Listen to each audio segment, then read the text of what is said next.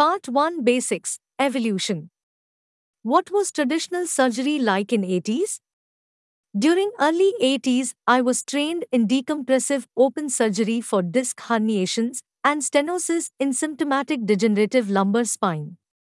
This was pre-MRI, but active myelography and CT scan era. We had just started seeing anatomy in cross sections. Surgery was interlaminar open laminectomy. Main indication was progressive neurological deficit in a few, but did not cover spectrum of chronic significant back and leg pain and claudication in large number of patients as it covers now. There was no dependable surgical solution for discogenic back pain, as it was not even recognized. It was quite away from answering haunting fundamental question in cases of disc herniation: where is pain coming from, why it persists, what is role for inflammation, and what and where are symptom generators and why they progress in stenosis. The dominant thinking was guided by Kirkaldy-Willis degenerative cascade.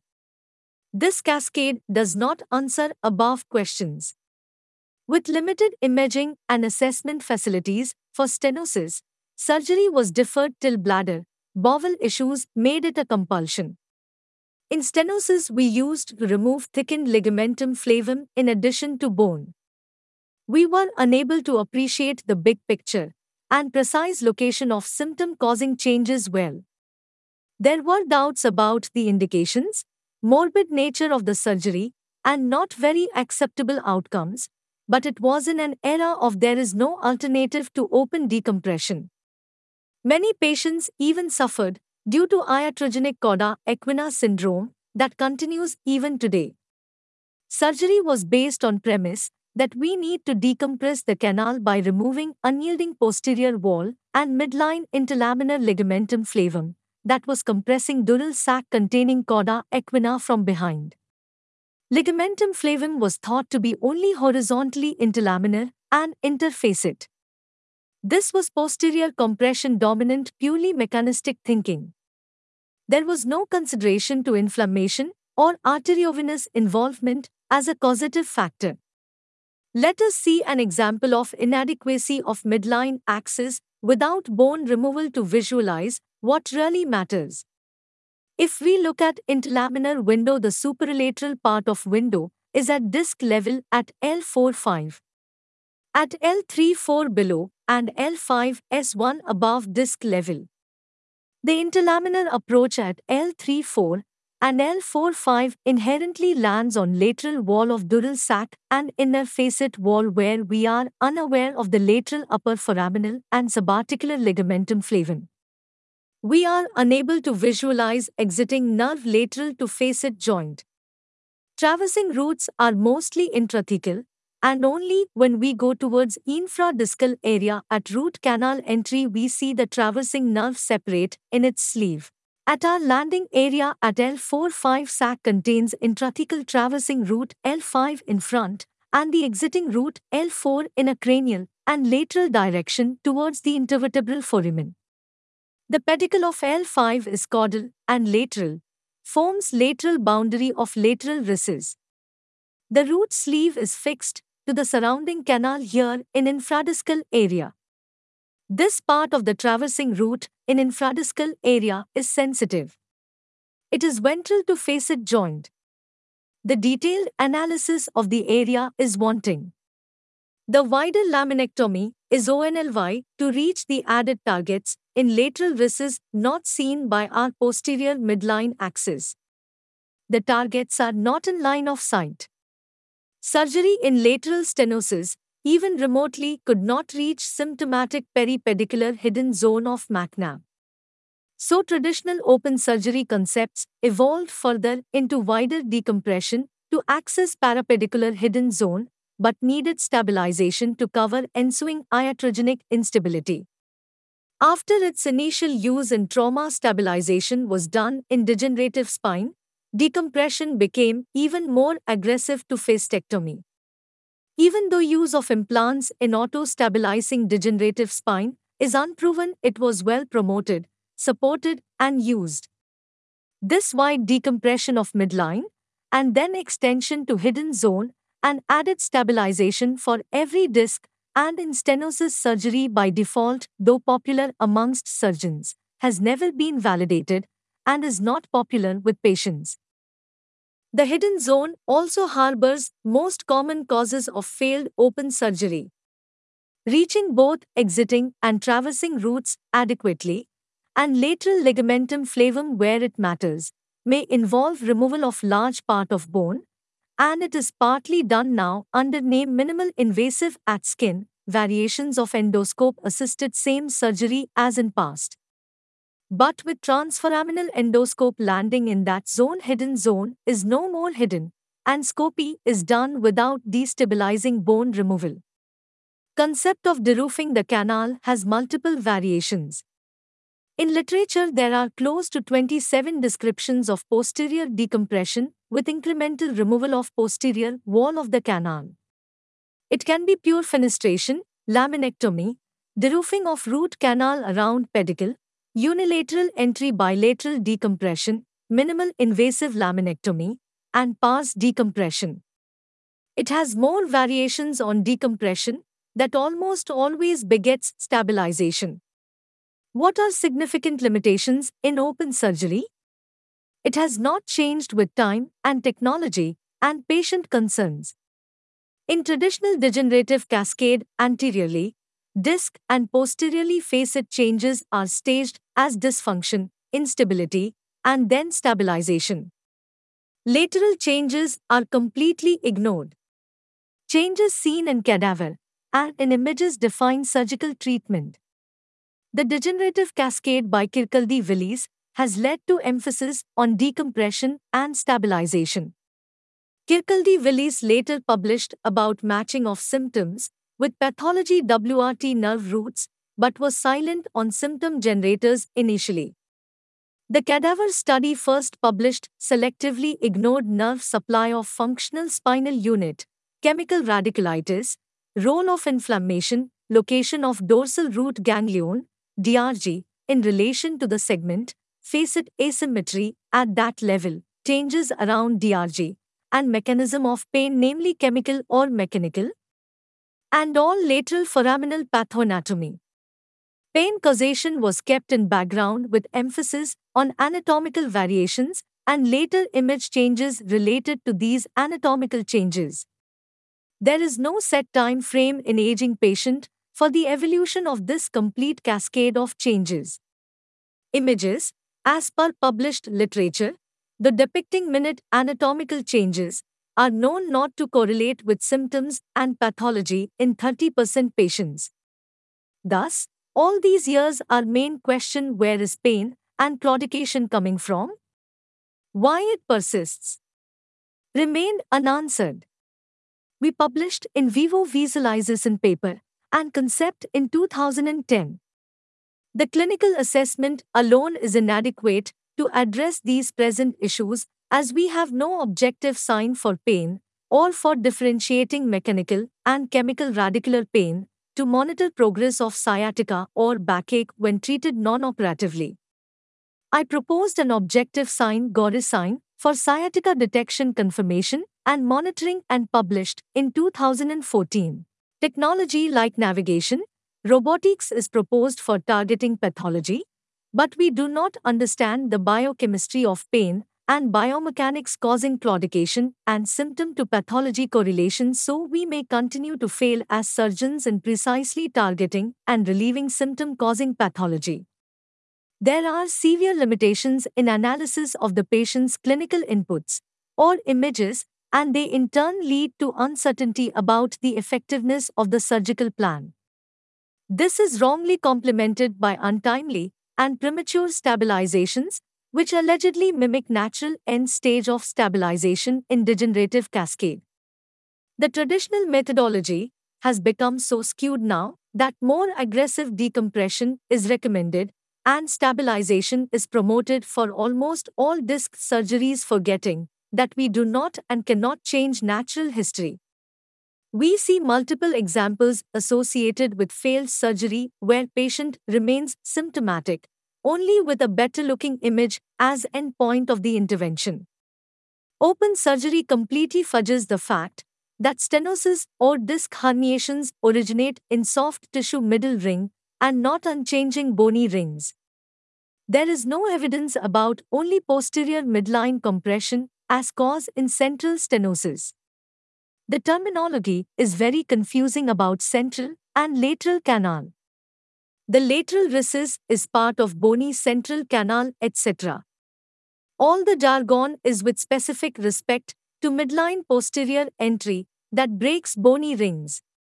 Our inability to one diagnose and locate symptom generators, namely both roots, axilla and lateral ligamentum flavum, and 2, inability to reach hidden zone, and or 3, inability to operate all comorbid patients, 4, surgery resulting in more subsequent instability, are main limitations.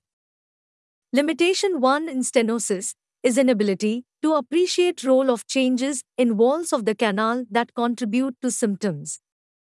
The changes are at disc margins, facet margins, and ligamentum flavum. This is not posterior wall alone, but anterior and lateral to dural sac and nerve roots. Instead of understanding pathophysiology better, we mechanistically go for incremental removal of bony posterior wall. Open approach shows a complete lack of focus on location of symptom generators in stenosis. There is added inability to appreciate chronic cauda equina symptoms and signs in stenosis. In disc surgery, this blindness was corrected by concept of pain generator and due emphasis on inflammation as cause and introduction of surgery in a wake-aware patient. Basic degenerative cascade, we have corrected by clinical cascade with arrow of time. Limitation 2 has persisted even today and will continue, is inability to access hidden zone around pedicle where the sensitive traversing root at root canal entry and exiting root and DRG lies at exit zone. Even if we make proper clinical and imaging diagnosis of symptom generating areas, we are ineffective as we are unable to visualize and reach in this hidden area WRT nerve root, axilla, DRG, and lateral ligamentum flavum. Limitation 3. Traditional surgery done under general anesthesia has severe limitation in comorbid patients who may be unfit for anesthesia. Since we have not pinpointed our targets, in stenosis this will continue to affect our solutions. Added is inability to be certain about timing of surgery. Limitation 4, when aggressive we could reach to hidden zone, but only with iatrogenic instability. This is a creation of our own inability to think out of box. All this needs change to make it patient-centric. As interlaminar axis may be less relevant. 1. It is not directed to symptom generators. 2. It was devised in an era when present-day thinking and understanding of pathoanatomy and pathophysiology was not developed. It was incrementally enlarged to go for wide laminectomy and aided by stabilization in its aggression. 3. Anatomically, we can see that interlaminar window is essentially not in line with disc space or the root canal. It may cover central canal and dural sac and may be closer to entry part of root canal only after medial facet removal. 4. It seems that removal of ligamentum flavum in its medial part is just an indirect decompression as part of the axis rather than done with a specific purpose of directly relieving symptoms, as ventral symptom generators were not studied well in past. 5. Getting a visual impression in addition to image by opening lateral recess and realizing that reaching that part of anatomy by destabilizing bone removal cannot be undone. Stabilization is done to save the functional unit in traditional surgery. Never proven to be essential. 6. Canal stenosis is due to changes on walls inside canal and not outside. 7. Open surgery adds to denervation of muscles, permanent stiffness to back, post-operative adhesions and complications. 8. It has been never proven that stabilization in an autostabilizing spine is needed. This is a circular logic used to support stabilization and so in turn wide decompression from posterior wall that causes instability needing stabilization. We as endoscopic surgeons have graduated from image-guided decision-making to in vivo visualization of the pathology, with better symptom correlation, and then shared decision-making. The in vivo endoscopic visualization of an annular tear, chronically healing annulus with collagenization, conjoined nerves, focal nerve branches, and anomalous anatomy such as sympathetic nerves sheds light on why current imaging studies alone cannot fully explain the reasons that some patients with identical imaging studies have debilitating pain and others do not.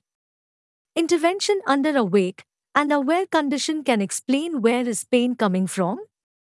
Better. Learning from large data and repeated analysis of the symptoms with operative correlation has led to change of focus away from images alone to images and symptoms and their relief. From anatomy to physiology. In GoRIS system it has further led to an algorithm and matrix and clinical cascade for a precise clinical diagnosis helping a treatment plan.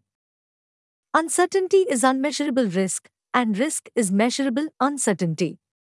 Older idea of posterior wall alone causing central stenosis that needs laminectomy and all its variations or medial facectomy alone being enough for lateral recess stenosis need rework in today's world.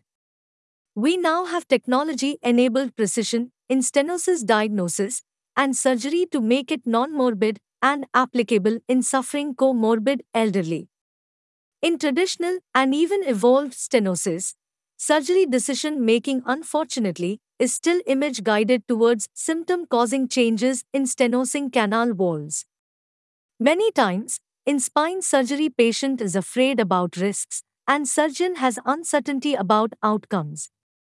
Pain being subjective impression of the patient, if there is a lack of correlation in symptoms, pathology, and images, analysis in lumbar degenerative spine surgery for treating pain, and claudication results in uncertain interventions. We need to reduce the risk by procedural improvements and overcome the uncertainty by changing our basic concepts and philosophy. This is possible by an algorithmic approach of endoscopic surgeon and not traditional trial and error methodology of diagnosis and exploratory nature of open surgery. Our algorithm and 6-point matrix pinpoints symptom generators making surgery safe precise and surgical corridor sub-centimeter. This is a paradigm change. On left is traditional concepts and on right and middle is GoRIS system of stitchless spine surgery under local anesthesia in awake and aware patient. This has integrated backwards to cover the deficits in clinical assessment by proposing my algorithms, matrix and sign. The GoRIS system has evolved forward from its original 1-zone 3-wall concept into 2- and 3-zone concept. The initial step was in vivo visualization of pathoanatomy and its correlation with physiology.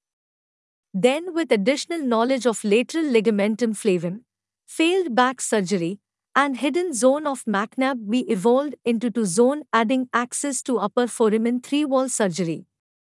Now looking at problem of stenosis, we would study anatomy of stenosis from basic, dynamic and changed anatomy in degeneration to propose our 3-zone 3-wall concept for stenosis surgery by transforaminal surgery, that is stitchless under local anesthesia in awake aware patient. We endoscopically under local anesthesia do direct decompression of symptom generators in stenosis around fixed parts of the roots laterally and in middle zone central canal at laterally compressing inner facet face and subarticular part of ligamentum flavum by transforaminal route.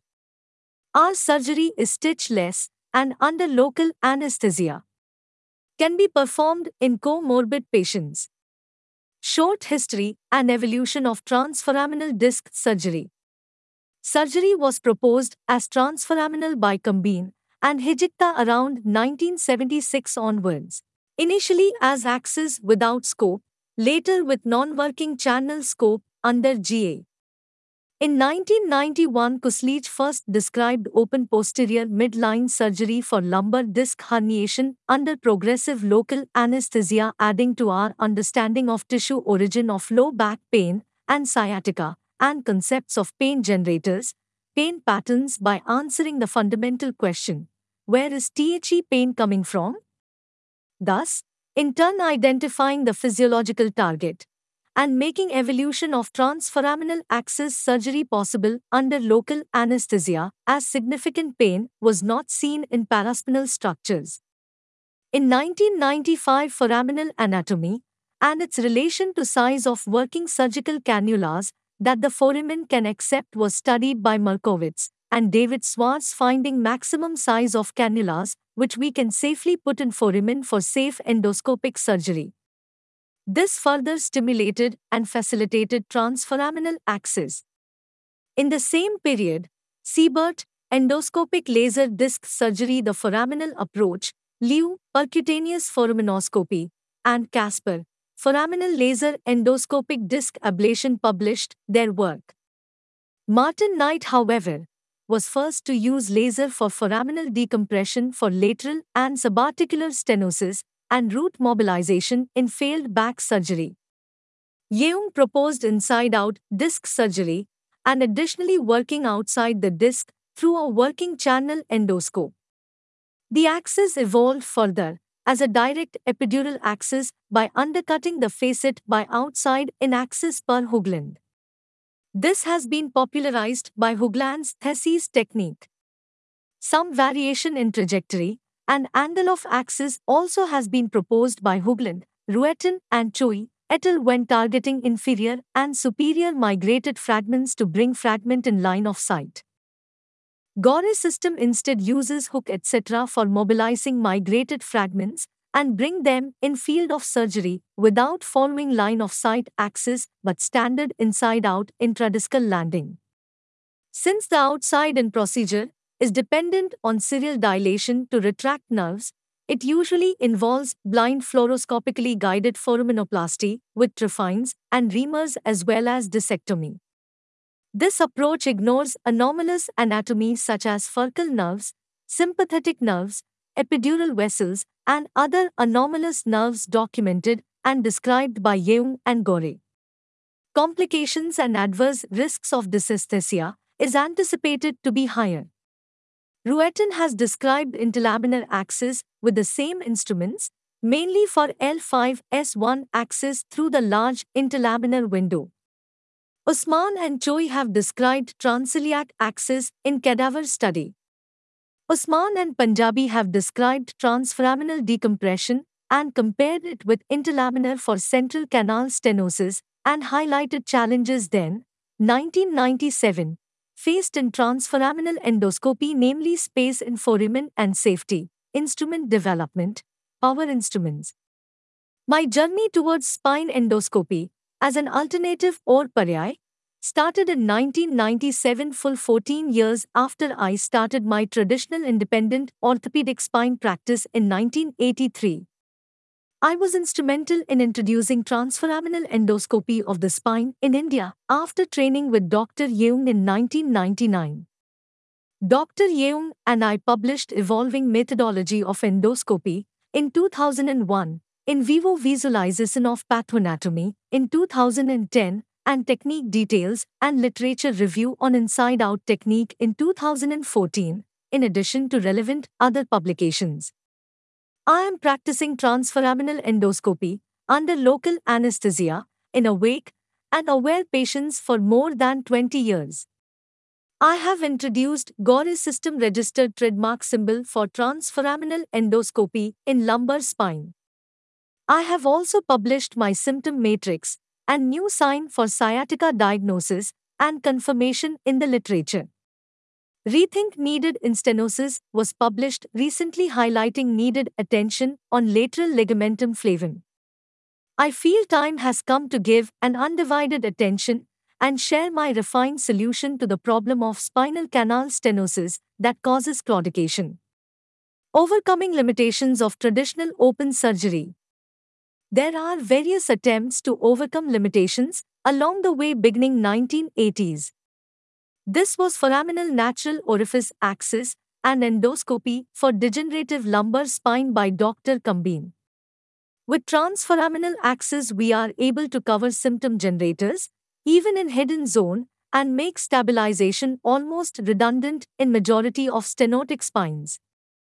But please note, right from 90s lateral ligamentum flavum is still unrecognized for its contribution to stenosis.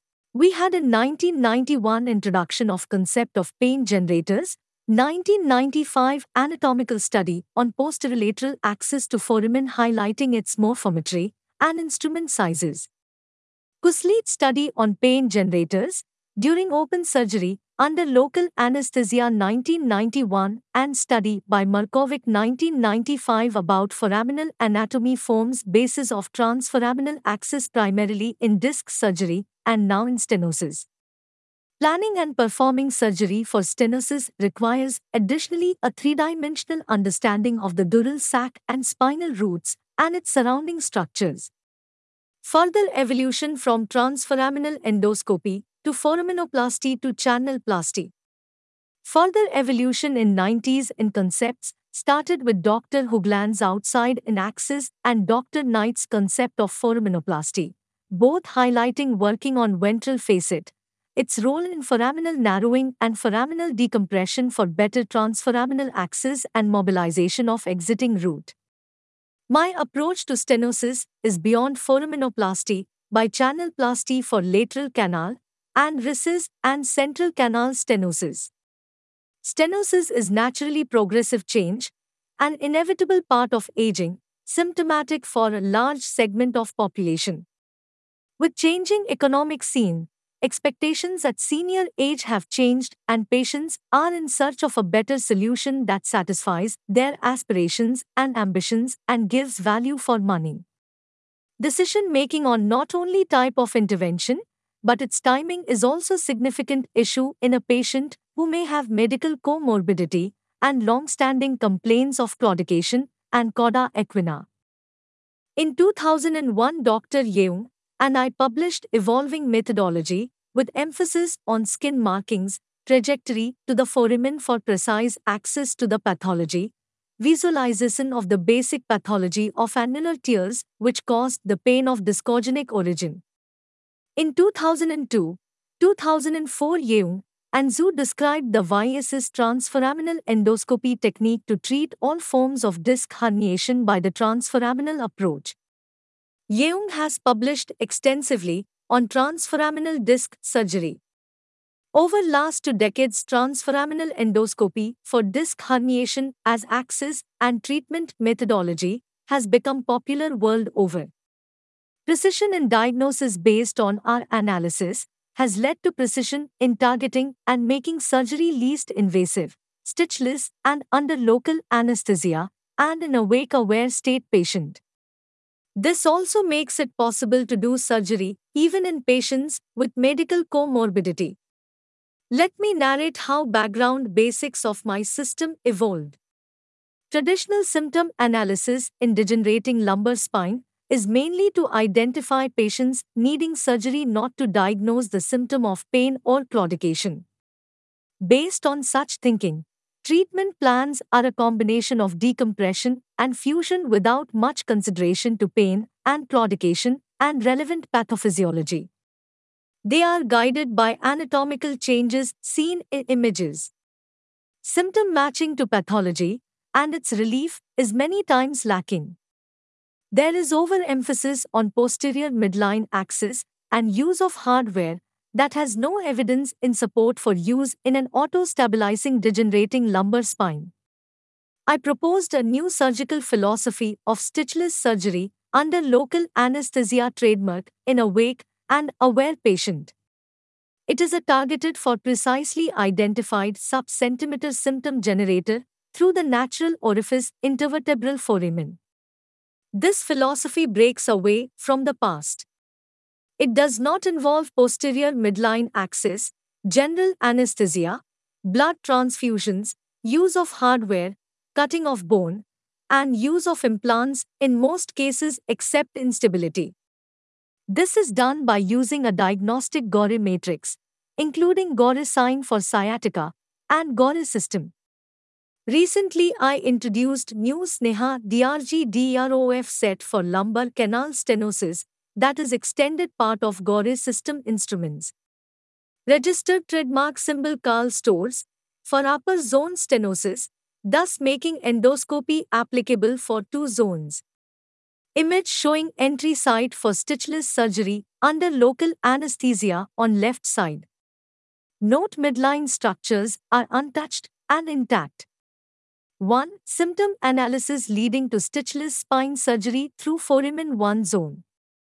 Traditional image or anatomy-guided approach, totally ignoring physiology, has led to many failures and complications and dissatisfaction in mind of patients, fear leading to delay in surgery, overuse of hardware. The art and science of diagnosis in symptomatic spine degeneration is sadly skewed. We have ignored chemical radicalitis, use of discography in chemically sensitized discs, paradox in symptom image matching, and only concentrated on mechanistic analysis, which to say least is inadequate.